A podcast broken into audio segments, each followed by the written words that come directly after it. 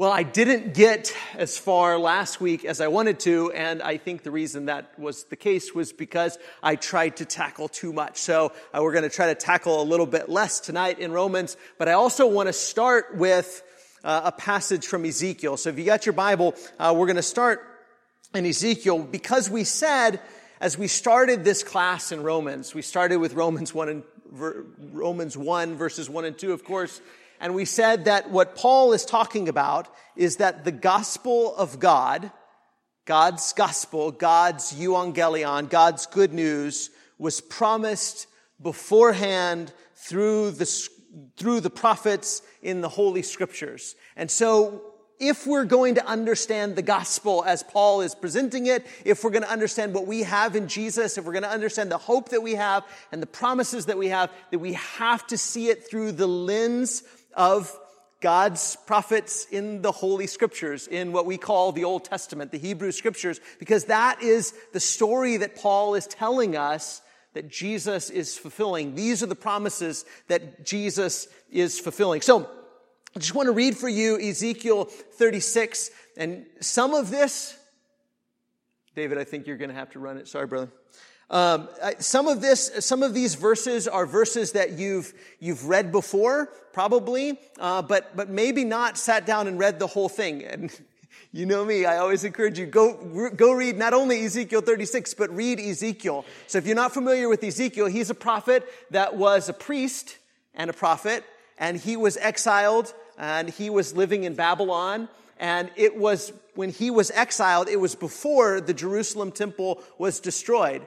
And he knew that things in Jerusalem and things for the Jews were going to get worse before they got better. And as a priest, a lot of the things that he sees deals with the defilement and then also the future restoration of God's people. And, and one of the, and it's, it's so full of, in fact, it, it's, it's, I would say it's probably a PG-13 book. So we got kids in here, I don't know. But, uh, but, but it, it's, it's kind of a rough book. Lots of visuals that are very, very, um, uh, just graphic might be the best word for it. And so one of the pictures is Israel as a little girl, like a baby infant. And God finds this baby, this infant, and cleans up this little girl. And then she grows and he clothes her with majesty and royalty. And she becomes this beautiful royal woman. And then she becomes a prostitute with the idols of, of the nations, but also with the nations themselves, entrusting their military strength.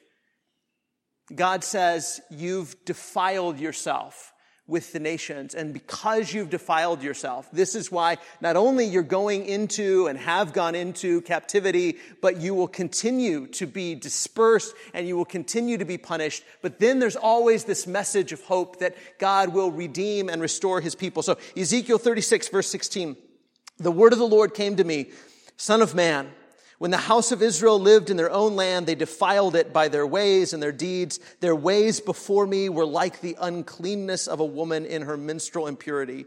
So I poured out my wrath upon them for the blood that they had shed in the land, for the idols with which they had defiled it. And I've said before, you know, that, that when you read the scriptures, you have to under, you have to understand, if you're going to understand the Bible, you've got to understand that the land and the world, the planet Earth, is a character in the story.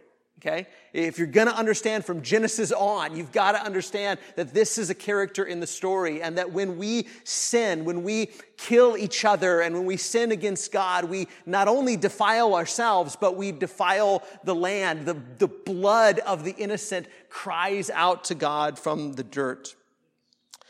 So I poured out my wrath upon them for the blood that they had shed in the land, for the idols which, with, with which they had defiled it. Verse 19. I scattered them among the nations and they were dispersed through the countries in accordance with their ways and their deeds. I judged them. But when they came to the nations, wherever they came, they profaned my holy name in that people said of them. So picture in your mind, God is saying, because of your wickedness. I mean, I loved you. I loved you, Israel. And I, I like your little baby still in her mother's blood in the field. And I picked you up and I cleaned you off and I loved you and I clothed you and you became royalty and I loved you. And then you became a prostitute. And so I dispersed you through the land. And as you went into these other countries in which you were dispersed, you profaned my holy name in that the people of the other nations said of them, said of Israel, these are the people of the Lord, and yet they had to go out of his land? These are the people that are called by Yahweh's name, and yet God kicked them out of the land? Verse 21, but I had concern for my holy name. it's not very flattering at this point, is it? It's not, I had concern for you, but I had concern for my holy name. It's not because you were good and it's not, and your future restoration isn't based on your goodness, but on what? God's reputation, God's name. That God is a righteous God. God is a holy God. God has concern for his holy name, which the house of Israel had profaned among the nations to which they came. Verse 22. Therefore say, therefore say to the house of Israel, thus says the Lord God, it is not for your sake O house of Israel, that I'm about to act, but for the sake of my holy name, which you have profaned among the nations to which you came. And I will vindicate the holiness of my great name, which has been profaned among the nations, and which you have profaned among them. And the nations will know that I am the Lord, declares the Lord God. When through you I vindicate my holiness before their eyes. So somehow, through Israel, the holiness of God, the reputation of God, the name of God will be vindicated. Now, that's not to say, none of this is to say that God doesn't love Israel or that God doesn't love the people. Of course, He does. And as you read through this book and as you read through all of the scriptures, you know that God so loved the world, right? But they have to know this isn't because you're something special. It's not because you're better than all of the other nations that I'm going to rescue you and redeem you and restore you and bring you back home and clean you back up and do what I'm going to do. Someday I am going to do something great in you and I will vindicate my name to all of the world, to all of the nations. Verse 24, I will take you from the nations and gather you from all the countries and bring you into your own land. I will sprinkle clean water on you, and you shall be clean from all your uncleanness and from all your idols. I will cleanse you. Verse 26. And I will give you a new heart, and a new spirit I'll put within you. I'll remove the heart of stone from your flesh and give you a heart of flesh. Now, if you're if we're kind of following along and tracking with Paul in the New Testament, and we talk about flesh and sarx, uh, we're talking about a metaphor for being weak, right? But here, he's not using flesh that way. He means soft, right? As opposed to a heart of stone. Your heart is stone. And, and what does the, what is the result of the heart of stone within the people of God? Disobedience, right? Hard heartedness. They're not doing what they're supposed to do. And over and over and over and over and over again, they've broken the law and they've done what they shouldn't have done, done and they, they broke the covenant. And God said, But someday, not only am I going to cleanse you, forgive you, make atonement. Again, Ezekiel is a priest. He's using priestly language. And I'm going to, I'm going to cleanse you. I'm going to make purification for you. I'm going to make you right. But also, I'm going to take out your hard heartedness and I'm going to put a soft heart within you. I'm going to give you a heart transplant. I'm going to change your heart. And so your heart will be soft instead of hard. Verse 27. And I will put my spirit within you and cause you to walk in my statutes and be careful to obey my rules. Is this, does this remind you of what Paul's talking about? Where we left off last week? I'll put my spirit within you and cause you to walk in my statutes and be careful to obey my rules. You shall dwell in the land that I gave to your fathers, and you shall be my people, and I will be your God. And I will deliver you from all your uncleanness, and I will summon the grain and make it abundant and lay no famine upon you. I'll make the fruit of the tree and the increase of the field abundant, that you may never again suffer the disgrace of famine among the nations. Then you will remember your evil ways and your deeds that were not good, and you will loathe yourself for your iniquities and your abominations. Verse 32 It is not for your sake that I will act, declares the Lord God. Let that be known to you. Be ashamed and confounded for your ways, O house of Israel. Thus says the Lord God, on that day I cleanse you from all your iniquities. I will cause the cities to be inhabited and the waste places shall be rebuilt. So every time, and, again, what I'm reading isn't unique just to Ezekiel. It's, it, this is the sort of language that all of the prophets use, isn't it? And, so the, the language of when you, when you sin and you, and you do wrong and you defile the land, then there's, there's waste and there's famine and there's inhabited cities that used to be wonderful and glorious and people lived and had, had families and, and prospered and everything was good and now they're uninhabited. You've ever seen like a post-apocalyptic movie, you know, in New York City and there's like Times Square and there's like weeds growing up and, you know, lions roaming through the streets or whatever. You know, there's just, you know, wild animals everywhere. That's the picture that God always gives. But now he's saying that will be reversed when the Messiah comes and your sins are forgiven and your heart of stone is taken out and a heart of flesh is given to you, a new spirit is put within you, then all of the, the curse will be reversed. And where there was desolation and waste, now there will be inhabited cities and there will be prosperity and there will be peace. Remember, we talked about Isaiah chapter 11, and the way Isaiah puts it is, you know, the, the world, the earth will be full of the knowledge of the Lord, and that like wolves and lambs will lay down together. There'll be peace and prosperity in all the earth. There will be harmony. Thus says the Lord God, on that day that I cleanse you from all your iniquities, I will cause the cities to be inhabited, and the waste places shall be rebuilt, and the land that was desolate shall be tilled, instead of being the desolation that it was in the sight of all who passed by. And they will say, listen, they will say, this land that was desolate has become like the Garden of Eden, and the waste and desolate and ruined cities are now fortified and inhabited. Now, Verse 36 Then the nations that are left all around you shall know that I am the Lord. I have rebuilt the ruined places and replanted that, what, that which was desolate. I am the Lord.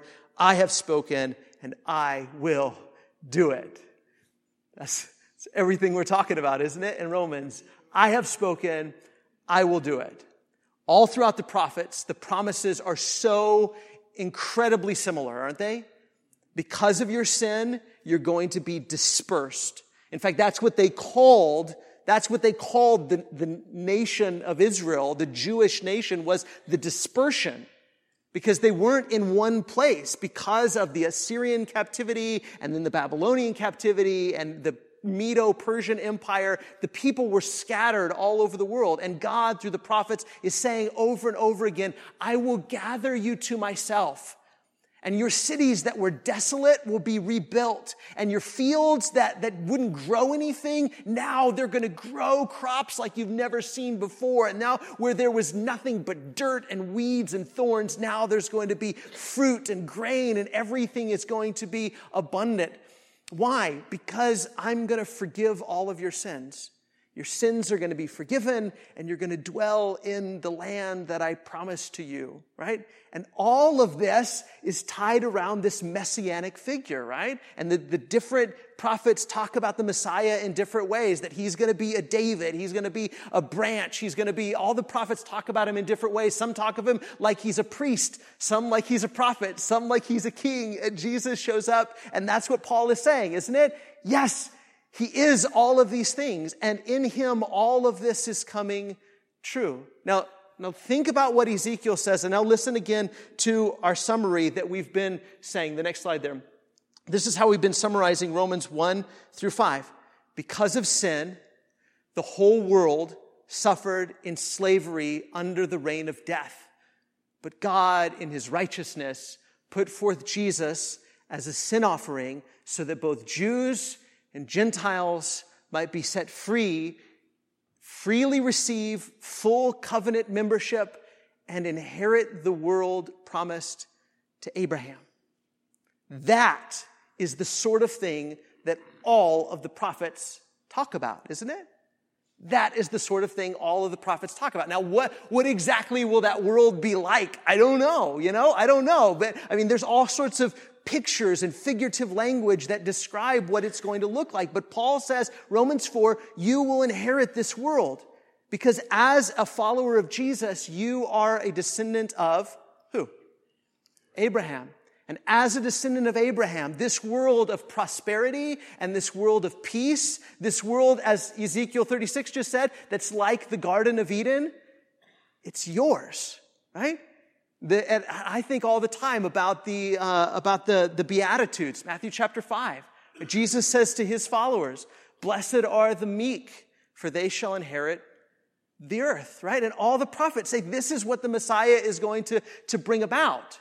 But now we live, we live right now in sort of this, this time where we're like, what, you know, I mean, it's good, right? I mean, it's good being a Christian and it's good being forgiven, but I mean, the things Isaiah 11 describes and the things that Ezekiel 36 describe, I mean, that doesn't always feel like our present reality, does it?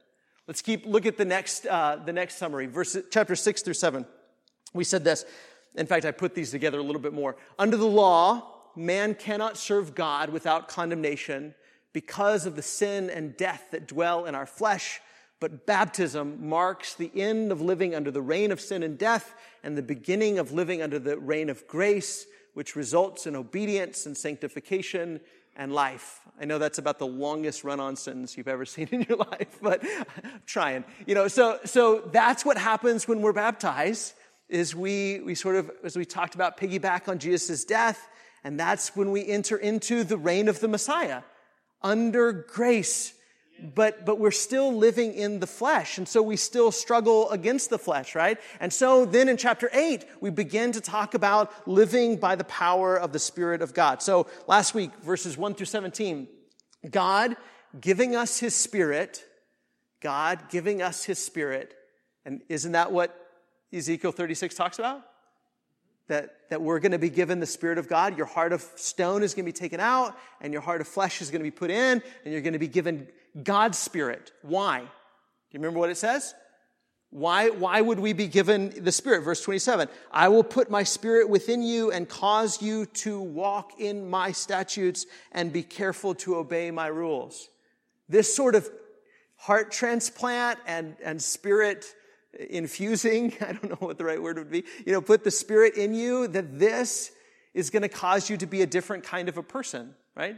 And that's exactly what Paul is describing. He's saying, under the law, when I was just living by the flesh, I couldn't, as much as I tried, I couldn't do what I was supposed to do. And so under the law, there was only condemnation. But now Jesus has set us free from that rat race. And now I'm free to live by the power of the Spirit of God. Does that mean perfection? No, it doesn't mean perfection, but it means, it means we're getting better, isn't it? And the way he describes it in Galatians 5 is love and joy and peace and patience and kindness and goodness and faithfulness and gentleness and self-control. And, and all throughout, all throughout Paul's writings, he says, what does it look like to fulfill the law of Christ? Love each other, bear one another's burdens, right?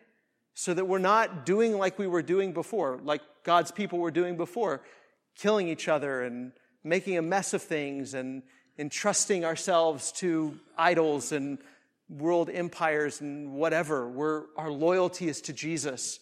And our lives are marked by love and joy and peace and patience and kindness. Paul says this is what it looks like to live under the influence, led by, empowered by the Spirit of God.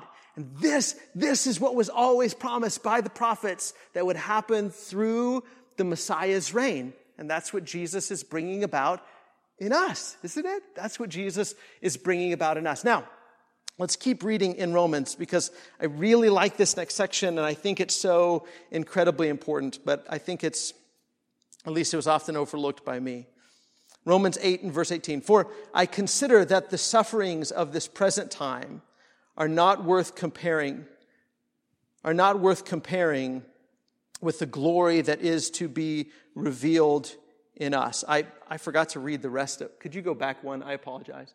I got too excited about the Spirit. Uh, God giving us His Spirit makes us His children and empowers us to live transformed lives in which suffering with Jesus becomes our accepted way of life, right? So Paul says that this, these promises are ours and that we will see and experience the glory that is going to be revealed provided we what? Suffer with Christ. Jesus put it in terms of take up your cross and follow me. That this is what it looks like to, to follow the Messiah, which is totally counterintuitive, isn't it? Like if, if, if you were a Jew living in the first century before Jesus came, and you read all of the prophecies about what the Messiah was going to do, that the Messiah was going to fundamentally change the entire world, that the Messiah was going to change Israel for sure, that all of these promises were going to come true to Israel, and that all of the enemies of God will be defeated, you would think, oh man, he's going to have a sword and a spear, and he's going to be riding on a big horse, and then we're going to be warriors with him. And is that the way Jesus overcomes the world? No. He overcomes the world by suffering, by giving himself for his enemies, by dying for us, by allowing himself to be put to death. And then he says, listen, if you want to inherit the world and you want to be a part of overcoming evil with good, then this is how you do it. You do it by suffering with me, by taking up your cross and following me. That was radical then and it's radical now, isn't it? And the only way that we can truly live that way is if we live spirit empowered lives. We walk by the spirit and not by the flesh. And so Paul is encouraging us in our suffering. And he says, I consider that the sufferings of this present time are not worth comparing with the glory that is to be revealed to us. So what we're experiencing now is suffering, but what is coming is what? Glory glory, the glory of God revealed, the glory that we will share, that we will be glorified with Jesus, that we will experience it and see it, and it'll be revealed to us. That's coming. And he says, listen, the weight of what's coming, the weight of what will be, you can't even really compare what you're going through now with what will be. It's so much better and so much bigger that it makes this pale in comparison, right? And, and you've experienced that sometimes, haven't you? I, here's an analogy that just popped into my head. If you've ever been on Trek or something like that, I mean, I remember we, we, I probably could not do a 14,000 foot mountain right now, but when I was 18, I could do that. And so we, we climbed a, a 14,000 foot mountain. And I mean, every step of the way, I thought, this is the dumbest thing I've ever done in my whole life. I don't know why anybody talked me into this. I always say I had blisters on my blisters on my blisters on my feet. I mean, it was horrible. I got a new pair of hiking boots and I thought, hey, that's a great idea. Wear a brand new pair of boots. That wasn't a good idea. You know, so I mean, it, was, it was just a horrible experience. I was hungry and I was tired and I was thirsty and my feet hurt and my back hurt and I hated every single step of it. And then I got to the summit. And I was like, why didn't I do this a long time ago? I want to do this every day of my life. This is the best place on the face of the earth. This is amazing. Why isn't everybody standing up here, right? I totally forgot every single bad step of the journey. The glory of standing at the mountaintop couldn't even be compared with the pain of climbing it. Not even close. I totally forgot every pain. And I stood up there and I just, I, I'm a big baby, but I just wept. It was just so beautiful and wonderful. And I felt, I felt guilty for, for hating every step of the journey. And Paul says that, that, that's what it's going to be like. Don't you understand when, when Jesus is revealed in all of his glory and majesty? Don't you understand that all of this suffering, it can't even be compared with what is to come? Now listen to what he says is to come. Verse 19. He says, for the creation waits with eager longing for the revealing of the sons of God. Now, there's some differences of opinion on what this means. The creation waits with eager longing. Some people believe that when Paul says creation, he's talking about people, human beings that aren't Christians. I have a hard time with that. Um, some people argue that, that when he says the, the, cre- the, creation, he's talking about creatures, and by creatures he means people, and that there are other people that, whether they know it or not, they're longing for uh, the redemption of God's people, and, and that ultimately, if they don't repent, then their, their longing will be frustrated.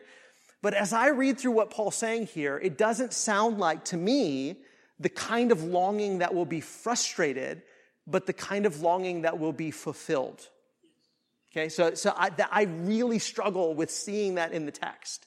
It sounds more like to me, especially when you take into consideration everything that the Bible has to say about the creation, the planet, and everything that God created. Now, obviously, it's figurative language the, the planet and the stars and the animals and the trees and the birds. They don't long for these things. They're, they don't, they're not conscious of those things. But all throughout Scripture, the earth is spoken of, personified as wanting things and, and being defiled by sin, being cursed. The curse didn't just affect human beings, it affected all of creation. And Paul says, the creation, and again, I think he's talking about every created thing. The creation waits with eager longing for the revealing of the sons of God. For the creation was subjected to futility, not willingly, but because of him who subjected it in hope. Now, again, when the Bible uses the word hope, it's not talking about something that's like wishful thinking. That's how we use the word hope. Like, well, I hope that happens. I don't know, but I hope it happens. That's not how the Bible uses the word hope. Hope means uh, eager, a, a, an expectant anticipation, a confident expectation. I know this is going to happen. It ha- but, but, but the key to hope is it hasn't happened yet, but I know that it will happen. And, and so Paul says the creation was subjected to futility. It was, it was cursed, right? The, the creation was cursed, and not willingly, but because of him who subjected it in hope. In hope, what? In hope that the creation itself will be set free from its bondage to corruption and obtain the freedom of the glory of the children of God. I mean, just let that sink in for just a second. I mean, again, as you read through the prophets, Ezekiel 36, the land that was desolate, the land that was desolate. When, when God cursed Adam and Eve, when the fall happened, you know, it wasn't just Adam and Eve that was cursed. It was now the land is going to have thorns and thistles, and by the sweat of your brow will you till the soil. That it's always, that's always the way that, that the, the land itself is subjected to futility and cursed. And Paul says, but it won't always be that way. That again, as Ezekiel says, this land that was desolate has become like the Garden of Eden. That creation was subjected to futility not willingly, but because of him who subjected it in hope that the creation itself will be set free from its bondage to corruption and obtain the freedom of the glory of the children of God. And so, just like, and Paul's going to say that, in fact, let's just read it. Uh, next verse, 22. For we know that the whole creation has been groaning together, the whole creation groaning together in the pains of childbirth until now. And that's why, again, it's not a frustrated longing. It's a longing that will be fulfilled, just like childbirth. The whole creation long, groaning together in the pains of childbirth until now, and not only the creation, but we ourselves who have the first fruits of the Spirit, we groan inwardly as we wait eagerly for adoption as sons, the redemption of our bodies. See, again, and I've said this, I say this all the time, I know, but, but resurrection is where our hope is. That see, we have a tendency, I think, we have a tendency to think, I can't wait until my suffering is done. Right? If I'm hurting, then I have a tendency to say, I can't wait till my suffering is done. Or if somebody that I love is suffering, I, I, say, I can't wait till their suffering is done. But, but Paul helps us, and I think all of Scripture helps us to see this broader vision. I can't wait till all suffering is done. See, Paul says, 1 Corinthians 15, that when Jesus returns and our bodies are raised, like these dead bodies will be raised, that they'll be changed, transformed, so that what is mortal and perishable will become immortal and imperishable in the resurrection, right? That will be, our bodies will be like Jesus' resurrection body. And Paul says here that the entire creation is longing for the same sort of thing. The entire creation is longing. It's like it's in childbirth. It's like it's in pain. All of us, we Christians, are groaning because we've got the Spirit within us, and the entire creation, we're all groaning. And it's like that painful march up the mountain. And Paul says, I know right now it hurts, and I know right now they're suffering, but when you reach glory, when glory is revealed, and, and the entire creation is set free from its bondage to corruption, that glory can't compare with the suffering that you're experiencing right now. Paul in 1 Corinthians 15 says, listen, when, when your bodies are resurrected, when Jesus returns, your bodies are resurrected, then death itself will be destroyed. Right? Death is the last enemy. Revelation 21, the way that, that that image and vision sees things is that the city of God, the New Jerusalem, comes down out of heaven from, from, it comes down to the earth out of heaven, and then things like death, and Hades and evil and Satan and all of the wicked, all of it cast into a lake of fire. All of it is gone. The way Peter puts it is that when all of this, when the world is judged, then there'll be a new heavens and a new earth, right?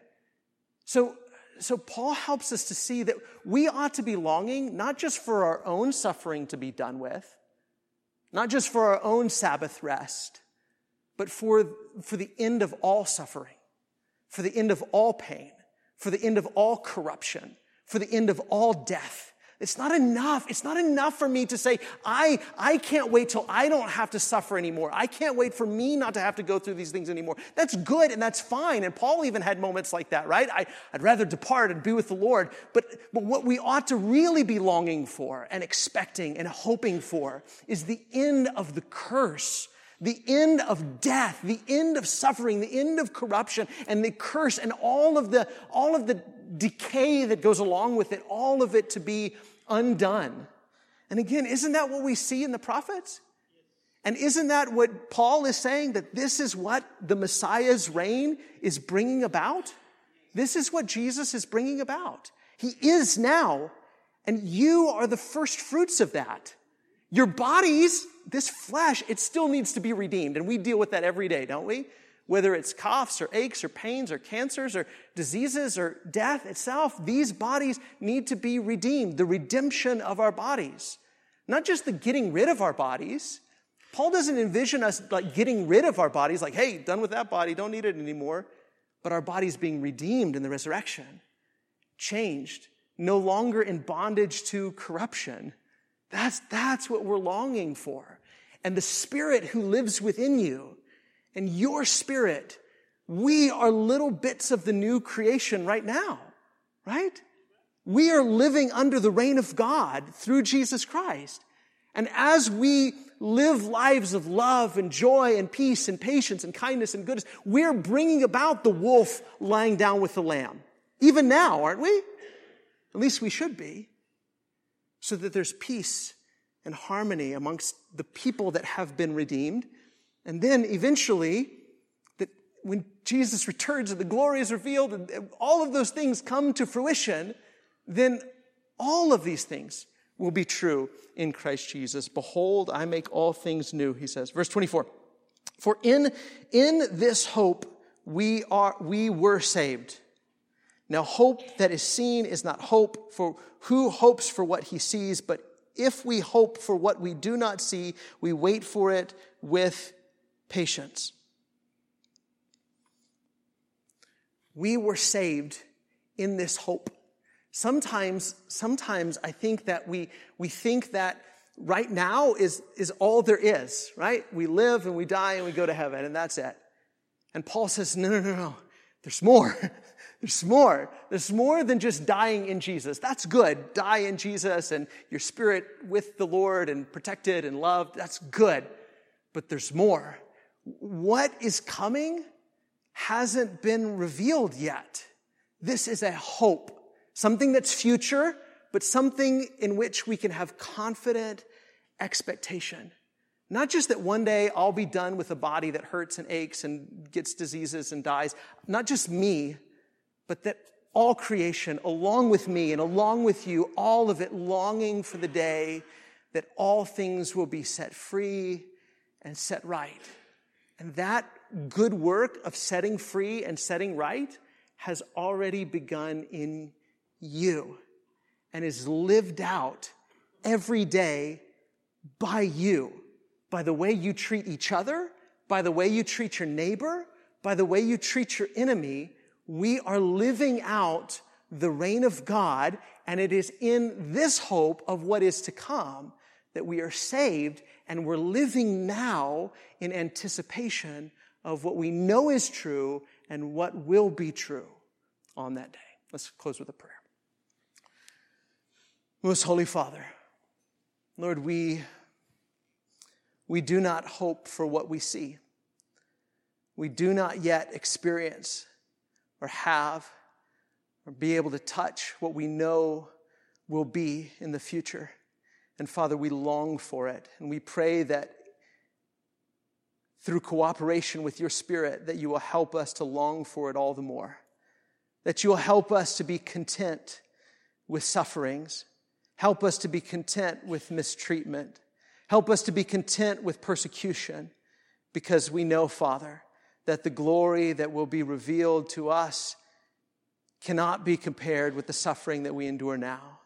Help us, Father, to take up our cross and to follow Jesus, to love our neighbor, to love our brothers and our sisters, to love our enemies, as you've shown us to do. Father, we thank you for keeping your promises, and we thank you that we have hope, confident expectation that you will continue to keep your promises in Christ Jesus. And Father, it's in his name we pray. Amen.